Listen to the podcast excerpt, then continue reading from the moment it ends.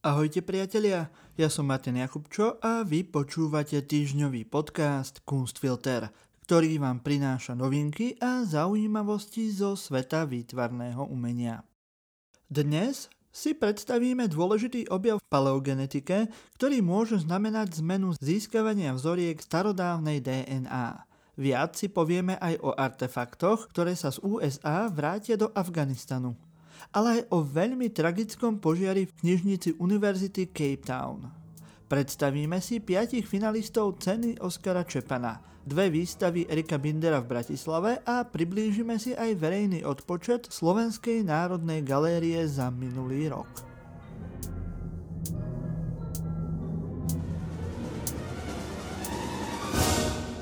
V mexickej jaskyni Chiquite prebiehal výskum Eske Villerseva, z University of Cambridge a jeho týmu výskumníkov z University of Copenhagen. Počas tohto rozsiahleho genetického výskumu sa im podaril objav, ktorý prirovnali k prvému pristátiu ľudí na mesiaci. Genetici sú pre archeológov a paleontológov pri výskumoch veľmi potrební. Dokážu totiž získať a prečítať DNA sekvencie ľudí, živočíchov, rastlín či mikróbov. Až doteraz však k rozboru DNA potrebovali genetici fosílne pozostatky. Pri práci v jaskyni Čikuite sa im však podarilo sekvenovať DNA z iného materiálu, než sú fosílie. A to špecificky zo 16 tisíc rokov starých medvedích exkrementov. Villeslevov tým na rôznych miestach v tejto jaskyni odobral vzorky sedimentov, v ktorých sa následne pokúšal nájsť DNA. Takto sa podarilo nájsť sekvenciu DNA medvedia Baribalu, ktorej objav znamená zásadný prelom v paleogenetike. Tento úspech bol publikovaný v časopise Current Biology a je vyústením viac než 5-ročného úsilia a zlepšovania postupov odberu vzoriek a spracovania dát.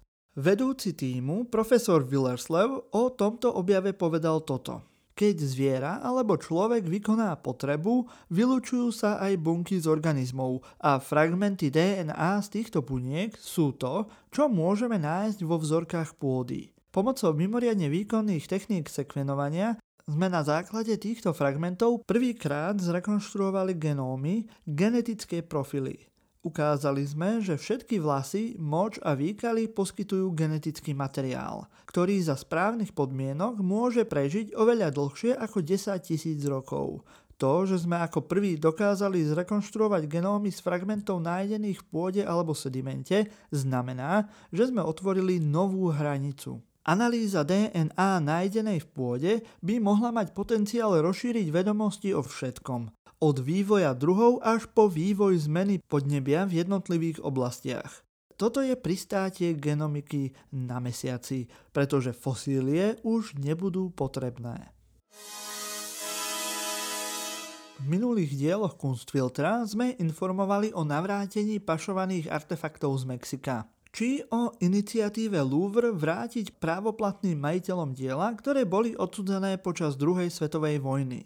Podobný čin sa stal aj minulý pondelok, keď na slávnostnom ceremoniáli odovzdali kancelária prokurátora okresu Manhattan a Ministerstvo pre vnútornú bezpečnosť v Amerike veľvyslancovi Afganistanu 33 buddhistických a hinduistických starožitností v hodnote 1,8 milióna dolárov. Počas viac než polstoročia vojny, anarchie a prevratov boli z Afganistanu vyvezené desiatky tisíc buddhistických a hinduistických starožitností, z ktorých niektoré boli staršie ako 1800 rokov.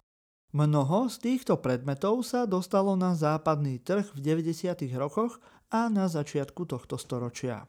Podľa kurátora britského múzea Johna Simpsona boli všetky tieto artefakty takmer s istotou nelegálne vyvezené alebo odsudzené. Teraz sa však aspoň 33 z nich podarilo vypátrať, správne identifikovať a vrátiť ako súčasť afgánskej kultúry do tejto krajiny. Artefakty boli súčasťou 2500 predmetov v hodnote 143 miliónov dolárov, ktoré boli zadržané pri desiatkách razií v rokoch 2012 až 2014 od Subhasa Kapoora, obchodníka s umením z Manhattanu, ktorý je v súčasnosti v Indii uväznený za pašovanie a krádež. Roy Rahmani, afgánsky veľvyslanec, pri prijatí predmetov, z ktorých mnohé sú z hliny či bridlice, povedal aj toto. Prostredie, ktoré umožňuje drancovanie drahocenných starožitností v Afganistane, je rovnaké prostredie, ktoré umožňuje zväčšnenie konfliktu. Obchodníci nielen oberajú Afganistan o jeho históriu, ale zachovávajú aj situáciu, keď sa neprejaví mier a región sa nestabilizuje. Drancovanie minulosti Afganistanu je drancovanie budúcnosti Afganistanu. Predmety, ktoré boli v pondelok repatriované, budú umiestnené v Národnom múzeu v Kábule. Afgánsky úradníci vyhlásili, že sú presvedčení, že teraz môžu chrániť svoje múzea a kultúrne inštitúcie pred rabovaním a pašovaním. Podľa UNESCO prijali afgánske úrady dôležité kroky, aby zabránili krádežiam, pašovaniu a zneúcteniu kultúrnych predmetov. Medzi tieto kroky patrí samostatný nový policajný zbor, ktorého úlohou je ochrana kultúrnych pamiatok, moderné bezpečnostné systémy múzeí a vzdelávacie kampane zamerané na presvedčenie každého, kto nájde stratené alebo zabudnuté pamiatky, aby ich odovzdal vláde. Nebola to obyčajná knižnica. Čitáreň University of Cape Town bola majákom africkej histórie a intelektu a bola v nej umiestnená jedinečná zbierka afrických kníh a archívov. Sekciu afrických štúdií v knižnici z 30. rokov zachvátili predminulú nedelu plamene. Zbierka vyše 85 tisíc kníh a 3 tisíc filmov bola známa po celom africkom kontinente i mimo neho. Knižnica je srdcom univerzity, uviedol kamerúnsky profesor Divin Fuch, vedúci Afrického inštitútu humanitných vied. Keď vidíte toto miesto v plameňoch, je to ako by ste vnútri zomreli. Podľa Fuha knižnica ponúkala aj symbolický priestor, ktorý presahoval jej praktické využitie, keďže vedomosti o Afrike a jej obyvateľoch boli celé stáročia podceňované a znehodnocované. Svoj zármutok nad zničením čitárne zdieľali na sociálnych sieťach aj študenti tejto univerzity. Pabalo Chauke, študent University of Cape Town, na Twitteri napísal toto. Moje srdce je zlomené a trápi ma oheň v University of Cape Town. Moja myseľ bola formovaná v tejto inštitúcii.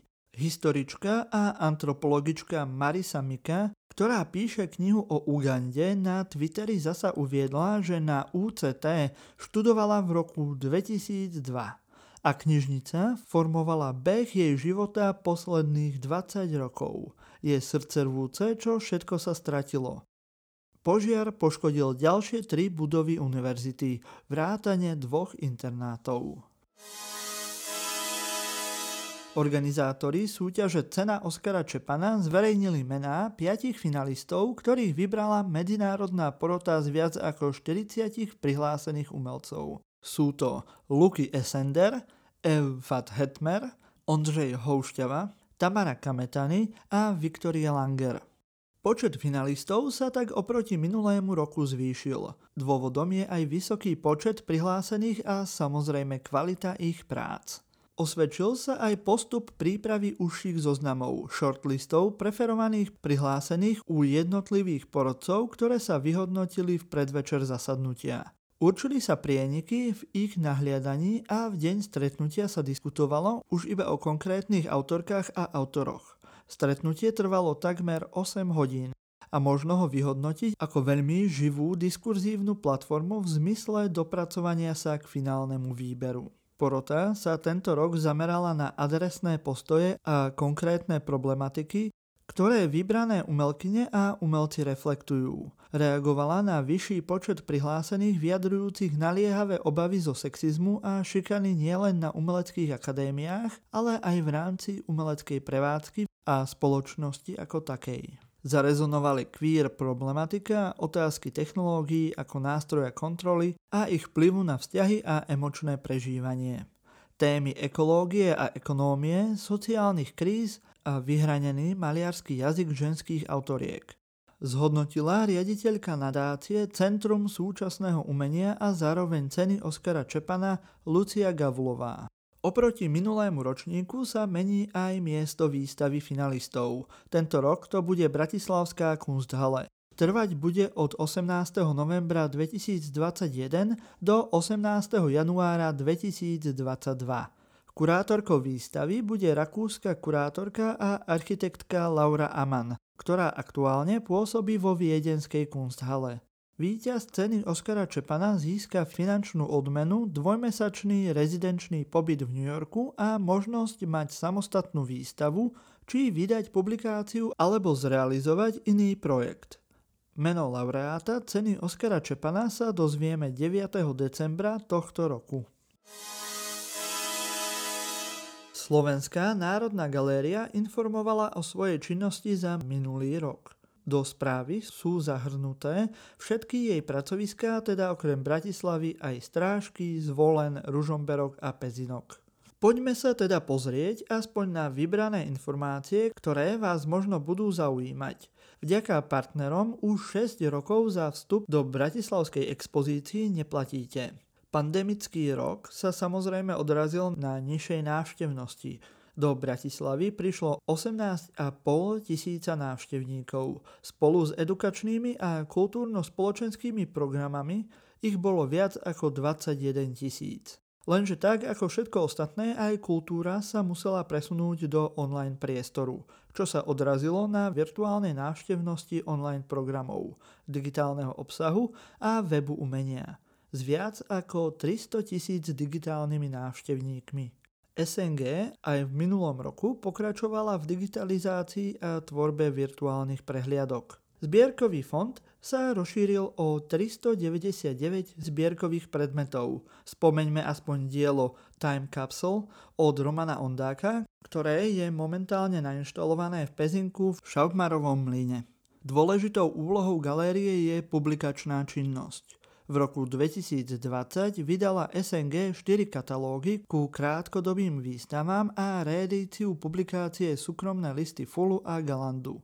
Samozrejme, náš formát nedovoluje prečítať celý odpočet činnosti SNG, ale spomeňme aspoň, že v minulom roku sprístupnila archív Juliusa Kolera a edukačnú zónu Priestor pre návštevníkov či umenovednú výstavu Akcia Z – Celú správu o činnosti Slovenskej národnej galérie nájdete na jej webe. Všetky tie výstavy, ktoré sme v uplynulých týždňoch spomínali, si už môžete za dodržania všetkých potrebných opatrení pozrieť naživo. V Slovenskej národnej galérii je momentálne veľkým ťahákom výstava Avaciv labyrint Erika Bindera, a na výstavu Erika Bindera s názvom Splota sveta vás rovnako pozýva aj galéria White and Vice. Bindera netreba nejako zvlášť predstavovať. Patrí k výrazným umelcom slovenskej scény. Pracuje s množstvom materiálom, všetkými médiami a technikami. Špecifická je aj inštalácia jeho diel, ktorá vás núti s nimi komunikovať. Na výstave Labyrint v SNG to už vyplýva z názvu. Obrazy, objekty, inštalácie pôsobia ako jeden veľký environment, ktorý na vás pôsobí z každej strany. Ani v galérii White and Vice sa nebudete pozerať na precízne zavesené obrazy. Budete ich možno podliezať, obchádzať, či sa dívať ako vysia na strope. Ktorúkoľvek výstavu si vyberiete, čaká vás skutočný zážitok z umenia alebo skúste navštíviť obidve.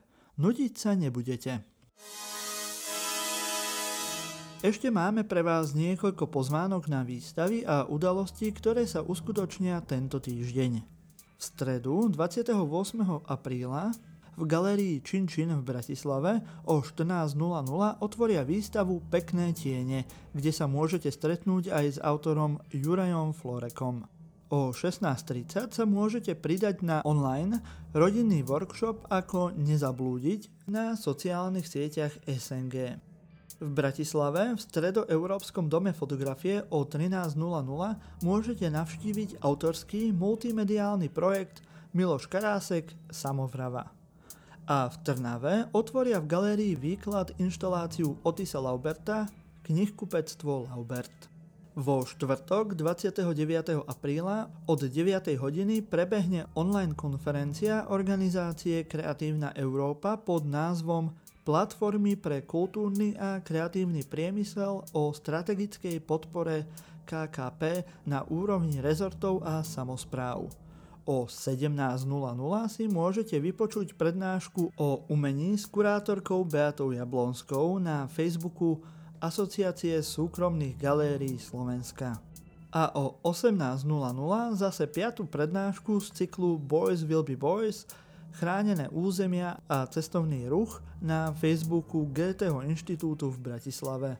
V piatok 30. apríla o 18.00 sprístupnia výstavu Scripts of the Shifting Bodies v Kunsthale v priestore Lab.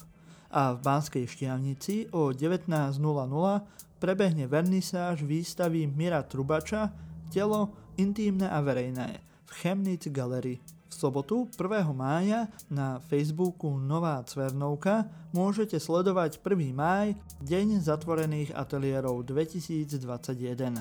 Otvorenie prebehne online o 10.00.